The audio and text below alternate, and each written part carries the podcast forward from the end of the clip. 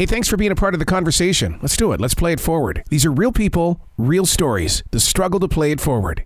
Episode number 577 is with grunge rocker Steve Turner. Hello there. Good morning, Steve. How are you doing? I'm good. It's a little early, but I'm good. Dude, I got to tell you, you you are doing the right thing at the right time with this book because so many people to this day speak of grunge, but I don't think they understand the story and everything that went into it before it became a national fad. Yeah, that's really one of the things I, I when we were first talking about doing the book, myself and Adam, uh, I said I really wanted to to dive pretty deep into the five years at least previous to where mm-hmm. people kind of thought of as grunge, you know, exploding in 1991. There was so much more going on in the 80s. What did what did you call it when you first started? If you were five years ahead of the curve, then what were you just saying? Hey, we just play damn good music. You want to hear it? We're going to play it. We pretty much everybody that that were in the grunge bands, if you will, the bigger ones. Uh, we all came out of the punk rock scene. Right. We were we were playing in punk bands like a lot of us got started in hardcore bands essentially. Um, there was some arty UK post punk damage going on there, and all the great uh, underground American rock of the mid 80s. You know, Touch and Go Records, Big Black, Sonic Youth, SST with Black Flag and Meat Puppets and all that kind of stuff. So the thing is is that what I love about the story of grunge is that it came from the underground. What was it like for you when all of a sudden things began to be above ground? well, you know, there's a few different stages to it, right? Uh, Mud, Mudhoney started in January 1988. Yeah. And we were pretty early on in getting some of that underground buzz going. Uh, you know, we toured opening for Sonic Youth in 1988 and then went to Europe in early 89 and got quite a bit of attention over there. And then, so that, that was kind of exciting and it, it was starting to blow up a little bit.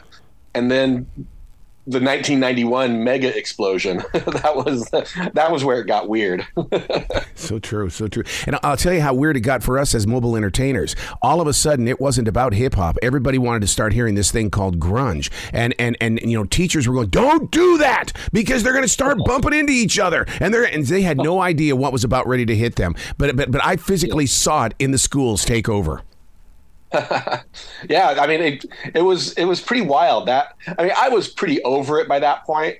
You know, um, I, I think symbolically, Mudhoney, we cut our hair short and went kind of back into the garage rock mode a little bit in 1990, and that explosion was just it was great. I mean, it was amazing to see bands of friends essentially uh, exploding like that, and it was very exciting at the time. Uh, you know, I was at the time, and still, I'm glad that I didn't go into the mega rock star world. Mm-hmm. Um, that, I, that wouldn't have been a good fit for me, I don't think.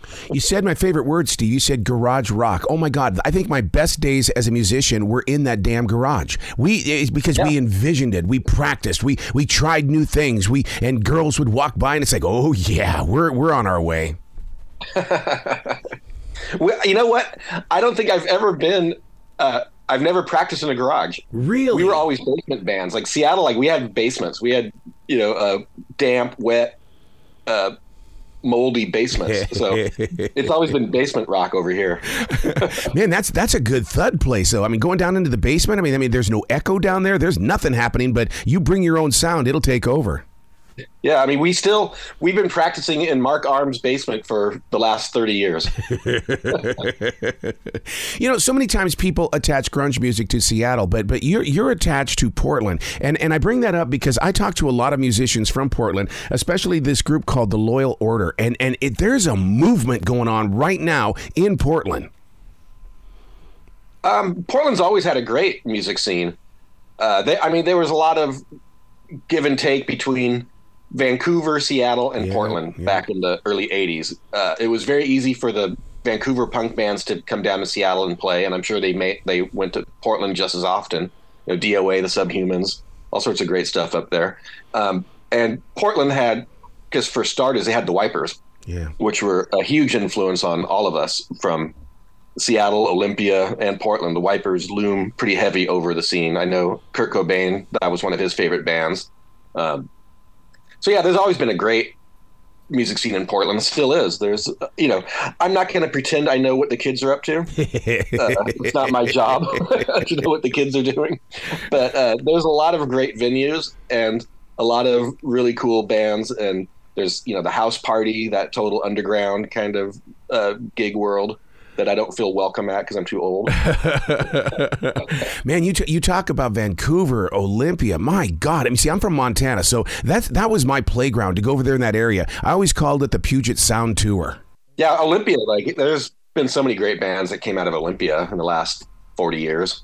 Starting with Beat Happening, one of my favorites. Oh. You got Sleater-Kinney, Bikini Kill, all the so much great uh, underground riot girl stuff was coming out of Olympia. And and as a kid, Olympia beer was the superstar. I think they just gave it to us because nobody else was drinking it. Okay, th- this is really weird. I, I bring this up every so often with my kids. How different going to school was when I was a kid. in grade school, we did a tour of the Olympia Brewing uh, place, the, the, the, factory, the beer factory. Yes. Like, who, who takes like fourth graders to a beer factory for a field trip? Yeah, the thing the thing that I remember the most about that that that Olympia factory was the fact that the way they mowed the lawn, the the the, the lawn was so steep that they would they would hook it up to a rope and just let the lawnmower f- flow down the hill, and then they would pull it back up and do it again. I mean, it, it was such. I I remember that brewery. Yeah, it's a very iconic building. oh my god the photographs in inside the book. I mean, this right here. I mean, did, uh, how do you release something like this to to the new world? Because I mean, I'm very protective of a lot of photographs. Did you go through that emotion? Not so much. You know, um, uh, I've I'm waiting to see what my brother and sister have to say about oh. it. well, it's too late now. It's already out there. It's, it's too late now. Yeah.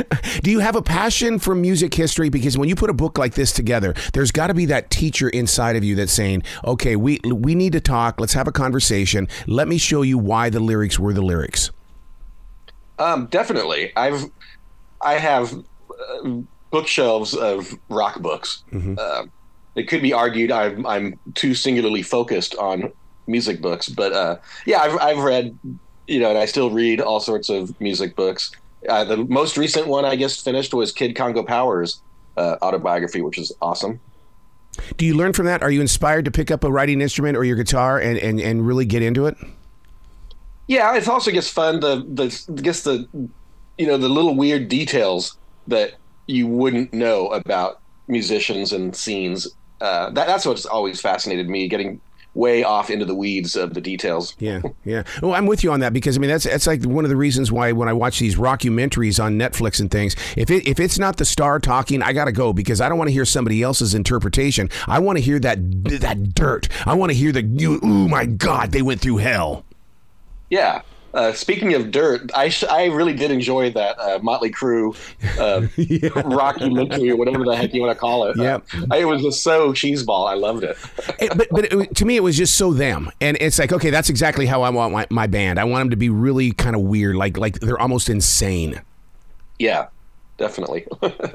so now, with the, the music scene, was it like Sunset Strip? I mean, come on, to be underground like that and people coming in and, and going to these live performances, you know, there's got to be something better than that beauty of Sunset Strip. I don't think it really had much to do with that kind of thing, the the punk scene. There was, you know, there was suburban kids like myself, and I was fairly earnest. I considered myself straight edge Mm-hmm. When I was a teenager, you know, Minor Threat was a huge deal, and that whole scene made sense to me. Um, there was, you know, it wasn't, it didn't seem particularly sleazy or anything. It just seemed like a bunch of kids having a good time. Yeah. Like there was, it was a pretty small scene, the Seattle world, and we would, you know, by the time we were all 21, beer crept in, and then some drugs obviously crept into the Seattle scene. Man, I, I giggle when you say messed up because right right away I, I remember in, in our garage band it, there was always somebody in the band that was either the beer drinker or the drug taker, and it's like, can we just all get along for at least one night? And and, and you're right, it, it is it is a giant mess that just happens to create music. Yeah, a lot of chaos. there is. And and how music happened, I do not know. I just know this is what we're supposed to do. This is our playlist. Let's get it done and and then we can just split and go home. yeah. I mean, but for the kind of scene that I was in, you went home and you lived with the same people. Oh my god! so yeah, yeah, you know, we we spent years living in group homes with each other, but totally just in each other's business all the time. Do you still have that original guitar, or the ones from those early days? Because I mean, I, that that one that you see with me in that picture is my Ibanez Flying V, and and there are times, uh, man, that little monkey and I have a dance, and it's it's like, God, you're still there, you 17 year old punk. well, my uh, my um, main original guitar by the time Mudhoney started was a 1965 Fender Mustang. Oh my god, a baby blue one, and then Mark got a baby blue Hagstrom. So then Matt Lukin, our bassist, he painted his guitar baby blue. we all had baby blue guitars and a old baby blue van as well. Why, did, uh, why didn't you call yourself Baby Blue then?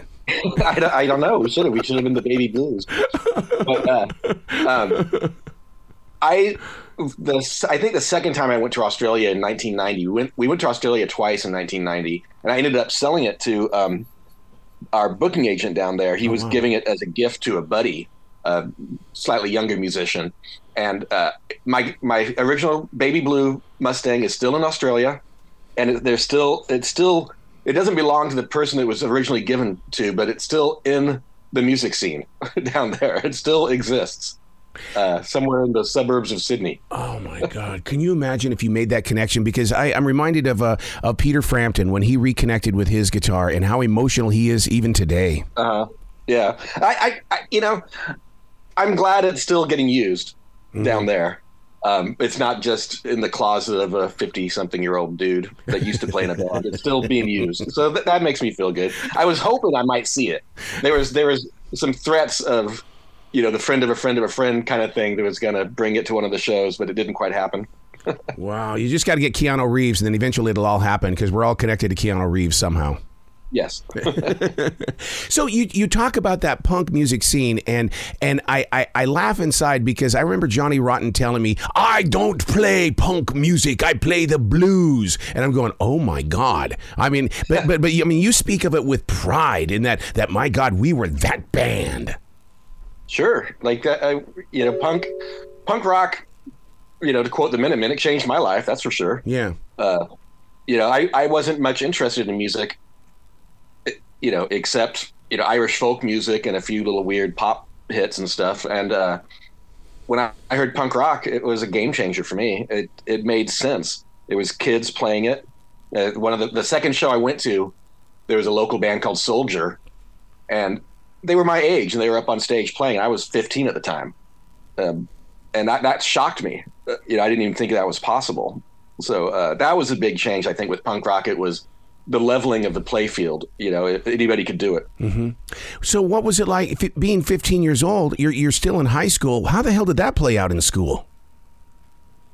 It didn't go well. I, I, I, I, remember the day I showed up. I outed myself as a punk rocker, and I I pretty much I knew it was going to happen, but I pretty much lost the friends I had at school. Yep. yep. But that was fine because I moved on. I had uh, I discovered the skateboarding world, and those were my friends now. They were all a little bit older than me, and uh, you know, a lot cooler than my classmates. Yeah, because we moved from you know the where the jocks were hanging out, you know, the quarterback for the high school team, to suddenly when people found out that we were the band that was going to play at homecoming, all of a sudden we were in freak corner where everybody was smoking cigarettes and you know and we're yeah. wearing black.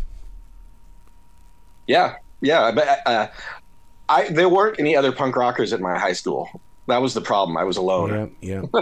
well, it was a lonely. It was a lonely place because people didn't understand it. Radio really wasn't playing it. If it wasn't Def Leppard or if it wasn't country music, it wasn't getting any type of of airspace. Yeah, you know, we had the community radio station in Seattle that the two of them actually at the time, and that that was that was good. At least there was there was one stab at a new wave radio station that started in 1979, or no, actually I think it started New Year's Day 1980. Wow! And it was the rock of the 80s, KZAM. And it didn't last long. wow. Yeah, Seattle was like that. The, the, radio scene was that's where everybody wanted to go up in the Pacific Northwest. But to get there, you had to go through Spokane. Did you ever have to play there? Because Spokane just seems to be that one place. It's like, uh, okay, if we have to, we'll do it. We um, we haven't played Spokane that many times through the years. But every time we do, it's always a blast. Really? Uh, and now there's there's been a club there. I think it survived the pandemic, and uh, we are playing there in the fall again. Um, Wow. We have some friends there, people that have migrated to Spokane from Seattle, or they started in Spokane, moved to Seattle for a while, and then moved back.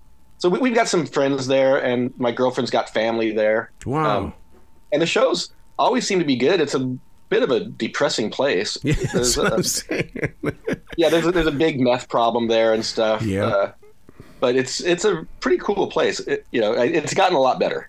Well, say that. when we would go to Spokane, we'd make a left-hand turn and go down to Yakima so we could get some of those dang Washington peaches. Yeah, my my family is based in Yakima. Really? Oh my god! My sister, yeah, my sister's lived there for almost 40 years now, and she had six kids, and at least well, three of them still live in Yakima. so she's got the, the the clan is based in Yakima. I love Yakima. so, so do I, and, and the fact that that professional bowler, what was it? Earl Anthony came from Yakima. It was that became like the capital of my heart as a kid. Huh, that's funny.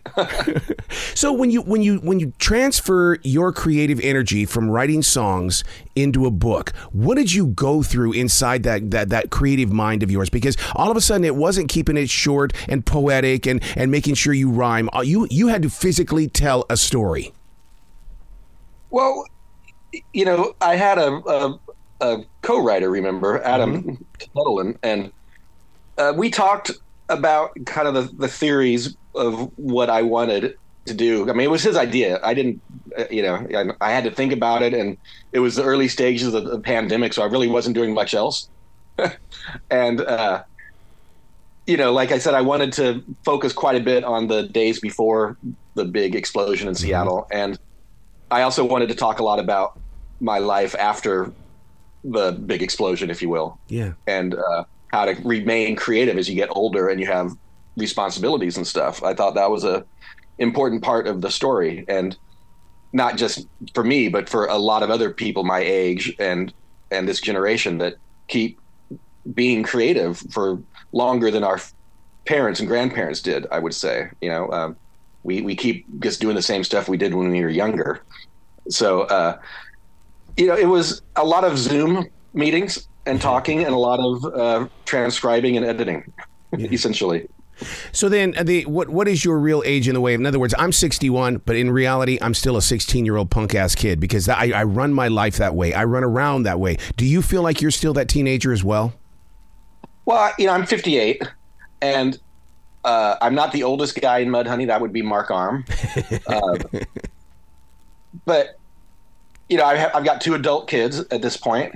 They both still live with me. They're 18 and 23, um, and that changes things quite a bit. I think. It does. having that part of the world and having to figure out how to support a family uh, and still remain creative. You know, um, how do you do that uh, without getting completely burnt out?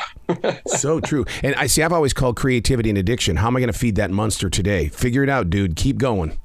Yeah, yeah, totally. And that's what's inspiring to me about a lot of the musicians around me that are my similar age. And I mean, I've been, you know, lucky. I- I've gotten a lot of acclaim and success through the years. You know, it- it's not my main job, but I got a lot of uh, pats on the back for being a musician. And a lot of my friends didn't get nearly that, but they still do it anyway because it's a passion.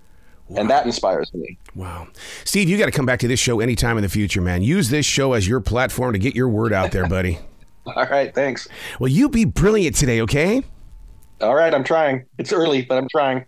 All right.